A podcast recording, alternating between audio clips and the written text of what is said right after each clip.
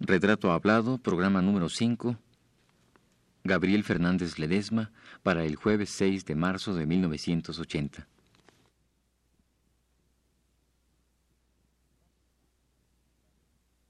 Radio UNAM presenta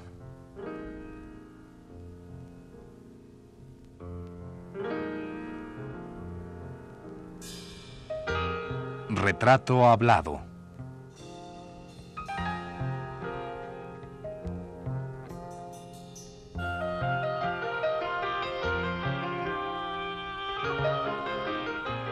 Un reportaje a cargo de Elvira García.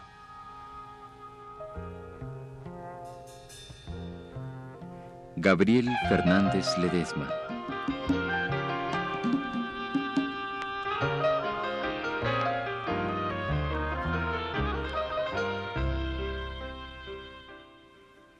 La semana pasada, la personalidad de Vasconcelos y el trabajo que a su alrededor generó fue el punto principal de nuestra conversación con Gabriel Fernández Ledesma. Hoy, para terminar con este tema, le pediremos a don Gabriel que nos dé su opinión acerca de ese filósofo y estadista.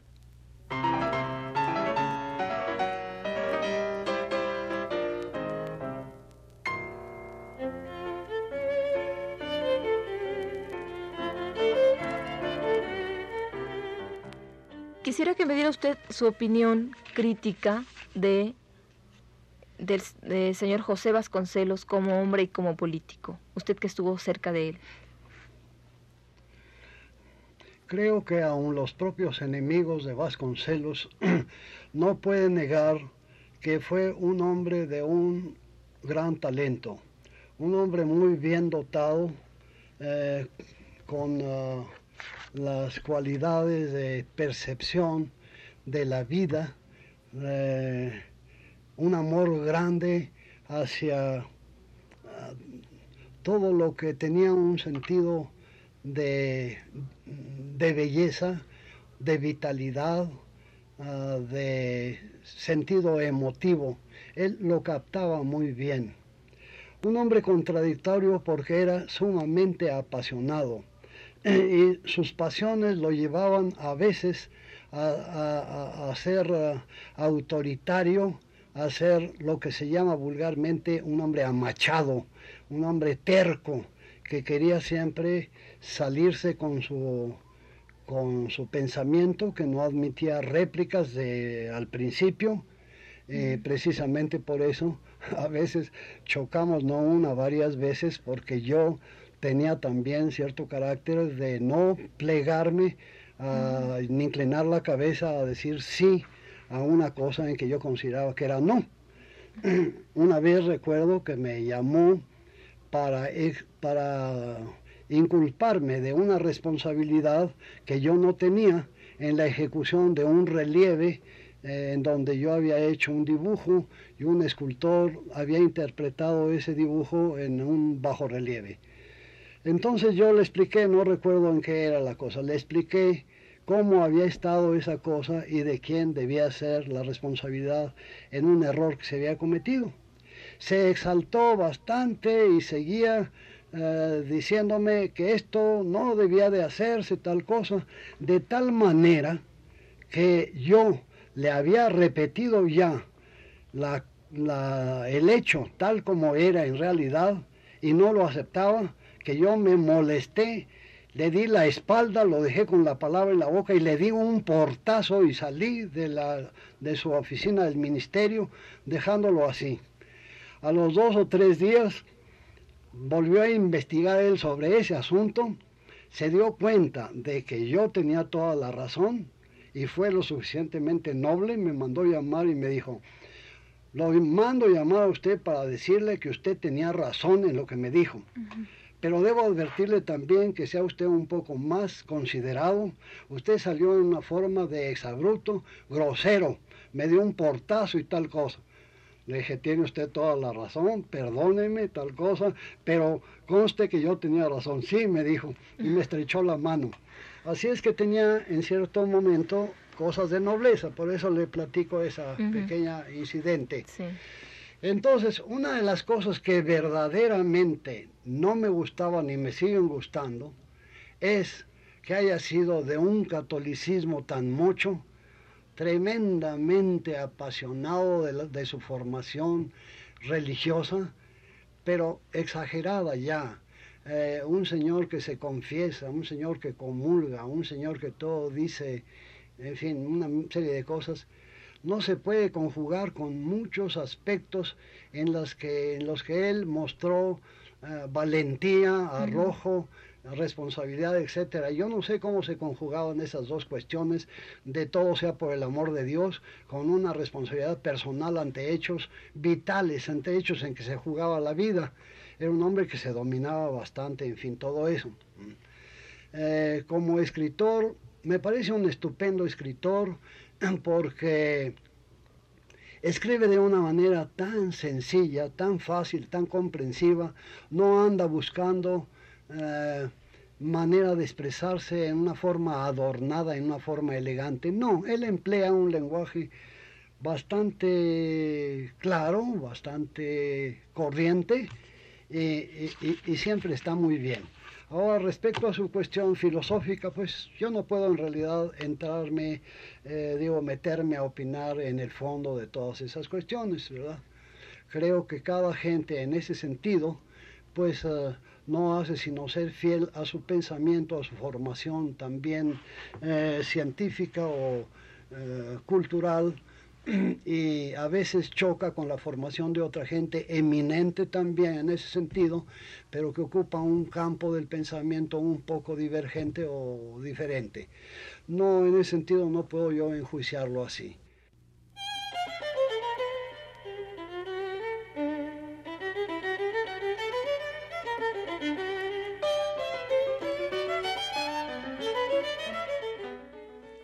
En su época vasconceliana, Fernández Ledesma hace diversos trabajos.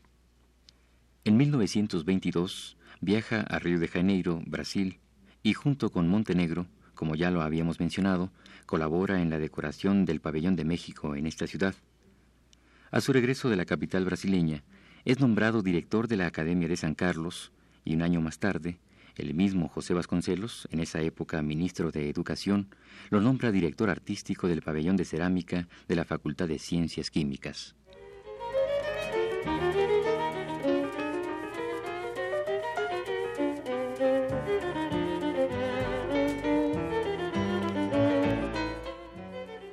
Ya en esa época, Fernández Ledesma era un pintor y un grabador con un reconocido prestigio, y una de sus múltiples actividades paralelas a su ejercicio pictórico y a sus cargos públicos, fue la de ilustrar infinidad de libros y revistas de la época.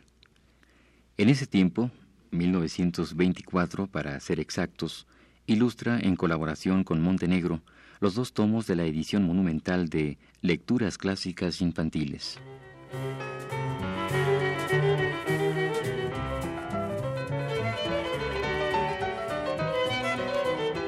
Y en 1925 es profesor de la sección de dibujo dependiente de la Secretaría de Educación Pública.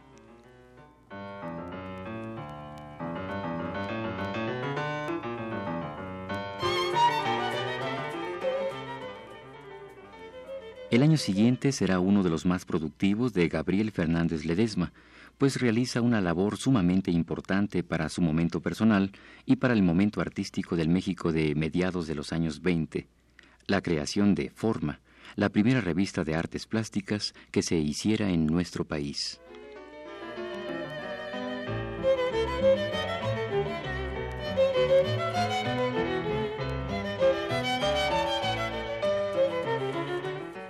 Regresando un poco a esta a 1926, usted crea una revista que se llama Forma y que es la primera revista de artes plásticas que se hace en México. Quisiera que me hablara sobre las motivaciones que, hay detrás de esta, de esta revista. Debo decirle a usted que yo pensé durante mucho tiempo en la necesidad muy grande de que, ya que en México se estaba produciendo todo el mundo en ese momento estaba ya con la inquietud de producir eh, la eclosión del fenómeno arte. Unas gentes por un lado, otras gentes por otro lado, tenían la gran inquietud de hacer su obra. Eh, entonces ya había mucho producido y había necesidad de comenzar a difundirlo, a darlo a conocer, para que no solamente fuera de México, en México mismo hubiera conciencia de que se estaba gestando, de que se estaba iniciando un movimiento de arte que debía de ser importante, tenía que ser importante. en una ocasión hubo, con estos antecedentes, en una ocasión hubo una eh, reunión en la Escuela de Bellas Artes, en la biblioteca de la Escuela de, San Carlos. Como le digo, la biblioteca para mí era un centro extraordinario. Aún después de abandonar la escuela, no se dejaba la querencia, la biblioteca seguía siendo la querencia de aquella escuela y se regresaba a la biblioteca y se encontraba allí un tesoro grande de cultura. Eh, había, por ejemplo, álbumes de pintura desde Altamira hasta Picasso, había obras antiguas maravillosas como eh, recuerdo unas grandes eh, eh, grabados de arquitectura llamado el Piranesi, se consultaba el Vasari, la vida de los pintores, etcétera, etcétera. Pues allí hubo una vez una reunión a la que asistió el ministro de Educación en esa época, que era el doctor Puy Casorán. El doctor Puy Casorán. Terminado el acto, antes de que saliera la gente, llamé yo la atención para decir algo al ministro entonces yo, que era un poco impulsivo en ese tiempo, creo que todavía sigo un poco, ya nada más apagado todo, sigo siendo impulsivo, en ese momento le hice ver a Casorán lo que acabo de decir, la gran producción artística y la carencia absoluta de alguna publicación de arte.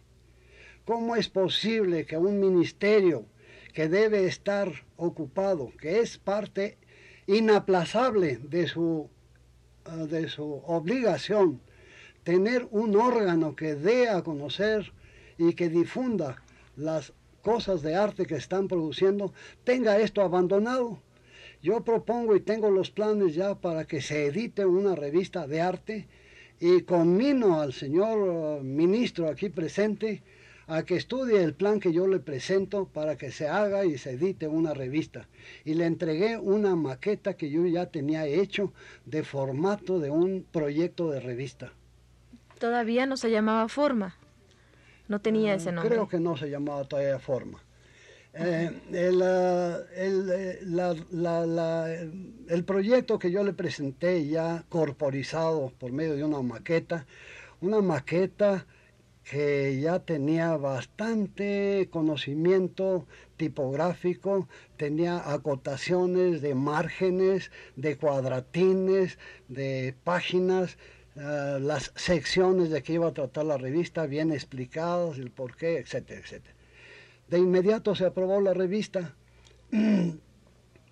Entonces, eh, sin embargo, Puy Casorán, que yo era un joven desconocido para él, no sabía hasta qué punto se embarcaba él en una empresa confiriéndome a mí el cargo de hacer la revista, puesto que yo lo había presentado, puesto que yo lo había exigido, puesto que veía que mi plan era un plan acedero, un plan serio, bueno. Sin embargo, nombró como representante del criterio de la Secretaría a Salvador Novo, a quien conocía como escritor. Mm. Y una de las partes que me parece muy importante de la gente que se dedica ahora, últimamente, a revalorizar la revista Forma, es el de determinar qué es lo que hizo y qué papel jugó en la revista Forma Salvador Novo. Mm. Yo me adelanto a decir que absolutamente nada hizo Novo. Si acaso lo que hizo fue recibir algunas preciosas revistas de todo el mundo, revistas de arte, mandadas al departamento editorial del cual fue el jefe en ese momento, y guardarlas y almacenarlas en, provecho propio, me imagino yo. Porque toda la correspondencia de crítica y de apreciación llegaba a mí con mi, en mi calidad de director, de fundador, de director, de editor. Yo hacía todo en la revista Forma. Pero ¿qué papel realmente cumplió? Este, él era de alguna manera censor. Salvador Novo censaba, este, la, censuraba la revista. Le digo a usted que Salvador Novo no fue más que eh, una, un, descargo del doctor Puig pensando que podría haber alguna cosa de descalabro y que aquel joven Novo, a quien él conocía, podría evitarlo a nombre de la Secretaría.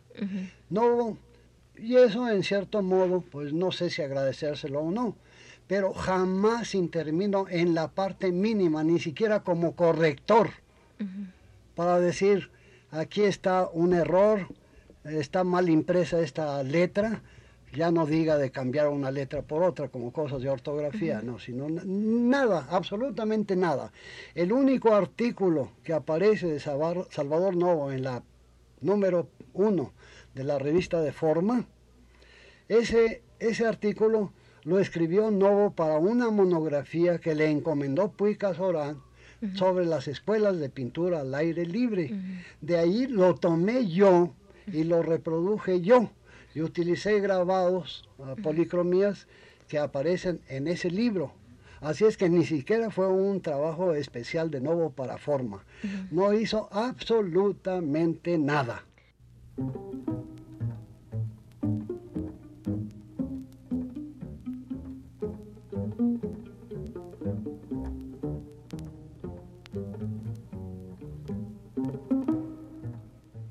En el número uno de la revista Forma, aparece un amplio prólogo escrito por el entonces secretario de Educación, el licenciado Puy Casorá, quien hablando de la necesidad que existe de difundir y desarrollar las artes plásticas en nuestro país, otorga un voto de apoyo al nacimiento de forma.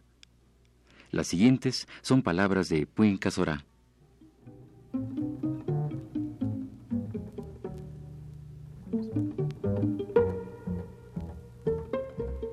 La Secretaría de Educación Pública ha acogido con beneplácito la idea del joven pintor Ledesma de publicar una revista mensual dedicada a las artes plásticas de México y patrocina su publicación. En ella se expondrán sucesivamente los múltiples aspectos de la producción nacional, y yo invito a todos los artistas de México a llenar sus páginas. Dentro del plan ya perfectamente delineado de educación artística, que realiza la Secretaría a mi cargo, representará el criterio de esta en la revista, el codirector de ella, el joven e inteligente, poeta y crítico, don Salvador Novo. A este criterio, cuya dureza no debe temer ningún artista real y sincero, deberá ajustarse lo que aparezca en esta revista de artes plásticas. Después de este párrafo, aparece la rúbrica de Puy Casorá y la fecha, 7 de octubre de 1926.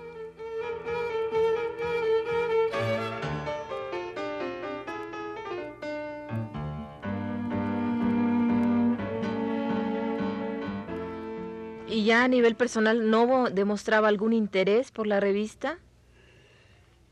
Nunca me mostró ni interés ni desinterés.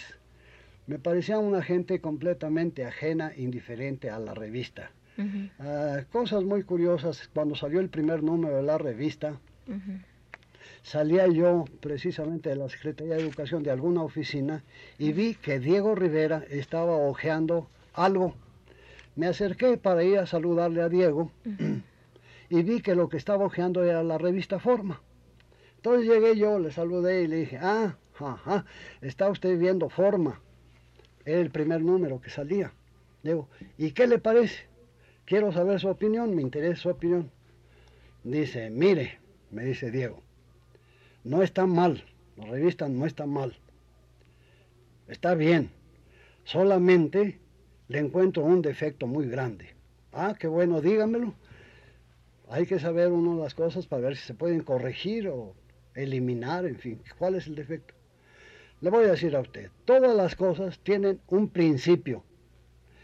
Y Dese usted cuenta, en la pintura mexicana yo soy el principio y usted en el primer número me ha omitido y usted habla de otras muchas gentes y, no ha hace mención a Diego Rivera, que es el principio. Ese es un defecto. es una opinión, Diego, esa es una opinión. Ya vendrá todo a su tiempo. Pero más adelante Diego Rivera colaboró en la revista. No, todo el mundo, todo el mundo se dio cuenta de que había por fin algo que valía la pena. Entonces, por un lado, hubo muchísimas adhesiones a la revista sin que yo la solicitara. Y por otro lado, hubo, como es natural, envidias y pequeños deseos de meterme zancadilla y de embajadas con el ministro para ver si a un muchacho inexperto y joven como yo se le quitaba una tarea tan importante y se le daba a otra gente de mayor experiencia, etcétera, ¿verdad? Una serie de cosas así. Sí, porque usted tenía 26 años cuando estaba haciendo esa revista, 26 años de edad. Sí, pues yo era una gente ya formada, con bastante experiencia y todo eso, pero la gente mayor pensaba que yo era un joven inexperto. Esa es la cosa. Sí. ¿Y había interés entre los artistas, los mismos artistas, por colaborar con usted en la revista? Muchísimo interés, muchísimo interés. Cuando apareció la revista fue una verdadera simpatía y eso me facilitó grandemente la tarea. Yo me dediqué por completo a la, a la vida de la revista y a la difusión de ella. Afortunadamente, debo decir, tuve manos libres en ella, salvo una excepción en que precisamente Novo debía de haber intervenido y no intervino, me mandaron casi autoritariamente dos fotografías para que se publicaran en la revista.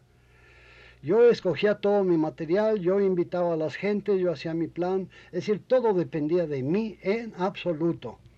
En esa ocasión se me imponía que publicara dos, dos fotos. Una de un cuadro que un pintor le había regalado al señor ministro de, Educación. Entonces, él veía que debía este cuadro por recibir el regalo de haberse de publicarse en la revista de arte. Y otro, no sé por qué razón, de un pésimo dibujante que había recibido una pensión, muy mal dibujante, descalificado, un tal Matías Santoyo, dibujante, caricaturista, muy malo, una gente muy mala. Entonces, tuve que publicar esas cosas, pero abajo le puse discretamente una nota que dice fotografías enviadas por la Secretaría de Educación. Con eso pensaba yo que era un descargo de conciencia mío, como efectivamente lo es.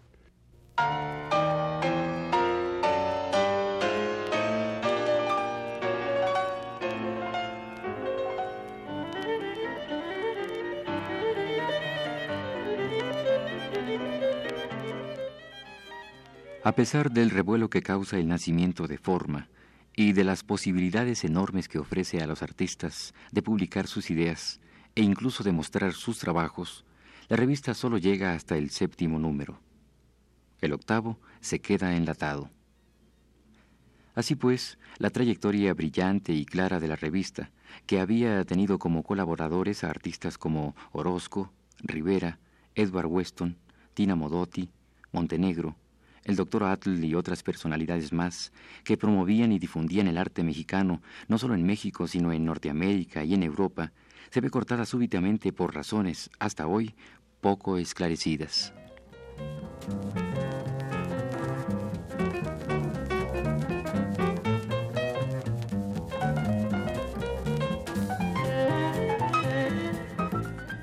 Pues la revista eh, tenía una muy buena edición, estaba muy bien impresa y sin embargo se acaba a los siete números. ¿Cuál es la razón que la hace desaparecer? Creo que la razón es como muchas de las razones de México, es una razón de la sin razón, de sin razón. Yo tenía al llegar al número 7 de la revista, según la costumbre, se anunciaba allí todo el material para el número 8. Yo tenía ya listo gran parte del material del número 8 al salir impreso el número 7. Entonces, inexplicablemente para mí, ya desde hacía un poco de tiempo el papel era más malo, eh, todo era más deficiente, se veía de parte de las autoridades oficiales poco interés para la revista. Entonces, eh, al final, yo no puedo explicarme por qué una revista que contó con una crítica y una apreciación fuera de México, pero de lo más elogioso, como hay cartas que yo todavía guardo algunas y en fin otras me han robado, en fin, muchísimas opiniones pues eh, laudatorias acerca de la revista, complacientes para todo.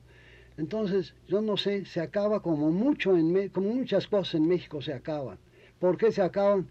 Pues porque ya vivieron y tienen que acabarse, o porque llegó una nueva administración y vienen gentes nuevas y traen disque nuevas ideas y total inventan la pólvora, eh, hacen cosas que les parece a ellos es lo más adecuado de hacer y lo que hizo el antecesor, eso ya no hay que hacerlo, hay que hacer cosas nuevas. Me imagino que en gran parte por eso. Yo tengo entendido que la revista desapareció precisamente por un problema de censura que se publicaba un excusado, no sé qué tipo, y que era muy escandaloso para Dijeron eso, dijeron eso, varias gentes explicaban que, haciendo chistes, ¿verdad? Que la gente oficial tenía muy agudo el olfato, porque al publicar yo una preciosa fotografía de Weston, que representaba un llamado excusado inglés, un excusado de porcelana, lo publicaba como forma, como podía publicarse una flor, exactamente en el mismo sentido de la forma, eh, que la gente les había, se habían ofendido porque era una cosa vulgar y soez que una revista de arte no debía de ocuparse. Eso dijeron. Yo no creo a punto fijo que la gente haya sido tan cretina que pudiera haberse molestado en ese plan, ¿verdad? Yo no lo acuso en ese sentido. Yo creo que por eso, eh, la razón que le da a usted esas cosas de, de falta de, de, prosecución en muchas de las empresas de nuestra vida mexicana son causa de la, del desvarío y del envío y de que se acaben las cosas. Eso se ve, por ejemplo, cuando alguna fábrica lanza un producto muy bueno, digamos una conserva enlatada, muy buena, magnífica, usted la toma un año, al año siguiente ya es de muy mala calidad y al tercer año ya no la encuentra, se acabó, cuando tenía una clientela extraordinaria esa cosa y podía haberse visto. Y usted ve, por ejemplo, que productos franceses, gringos, españoles de hace un siglo o más se siguen haciendo y se siguen haciendo porque hay demanda y hay gusto por el público y en México no se da eso. Hubo protestas expresas de la gente que leía forma, que gustaba de, coleccionarla. ¿Hubo protestas por la desaparición de ella? Absolutamente nada, absolutamente nada. En México pueden asesinarla a usted, habiendo tenido prestancia y habiendo hecho una labor importante, pueden asesinarla y la gente nada más dice, ah, qué caramba, murió fulana y tal, sí. Y al día siguiente todo vuelve a ser así. Así es México, no hubo ninguna protesta ¿No hubo eh, intenciones de revivirla alguna vez de, con otro equipo más eh, Que yo sepa, no. Últimamente he sabido que eh, algunas autoridades, no sé dónde, creo que del Colegio Nacional, José Luis Martínez, no sé dónde. Fondo de Cultura Económica. En Fondo de Cultura Económica.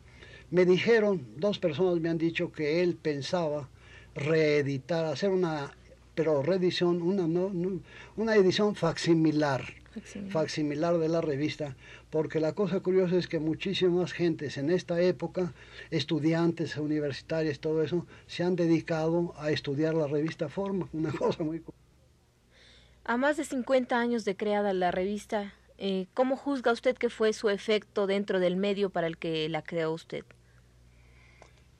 Me parece que la revista fue un órgano verdaderamente positivo de eh, difusión y de estímulo para los mismos artistas de México, para el mismo medio. Pues es muy claro, esta pregunta la puede contestar muchísimas gentes del exterior.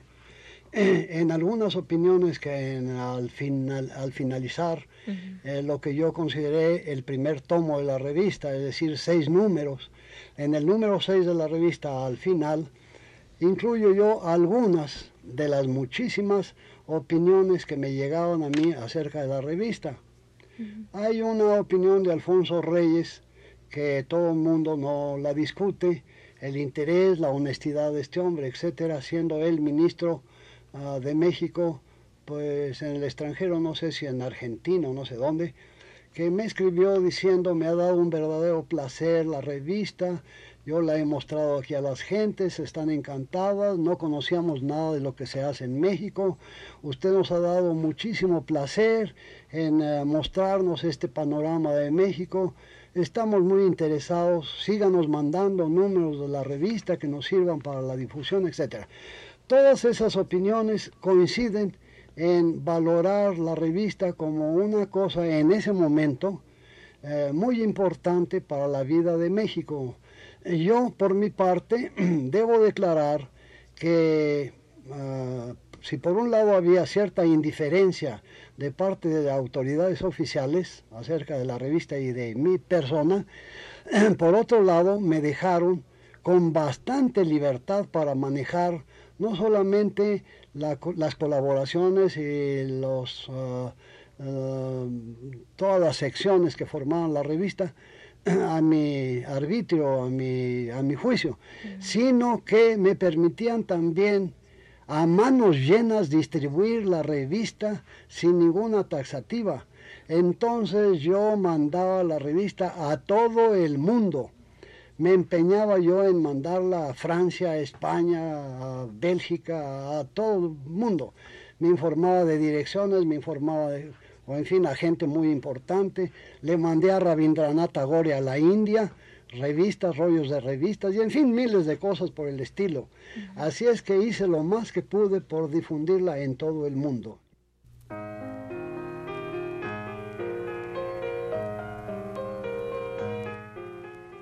Esta fue la quinta parte del programa sobre Gabriel Fernández Ledesma. Le invitamos a escuchar la sexta el próximo jueves a las 10 de la noche.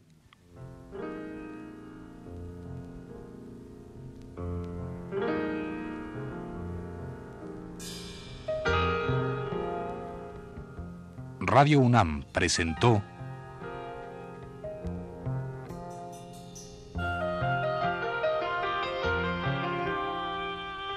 Retrato Hablado.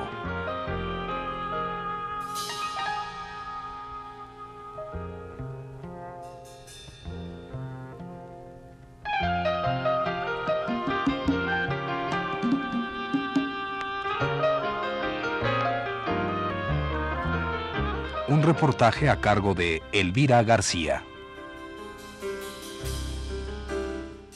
Gabriel Fernández Ledesma. Conducción técnica a cargo de Héctor Robles, en la voz de Fernando Betancourt.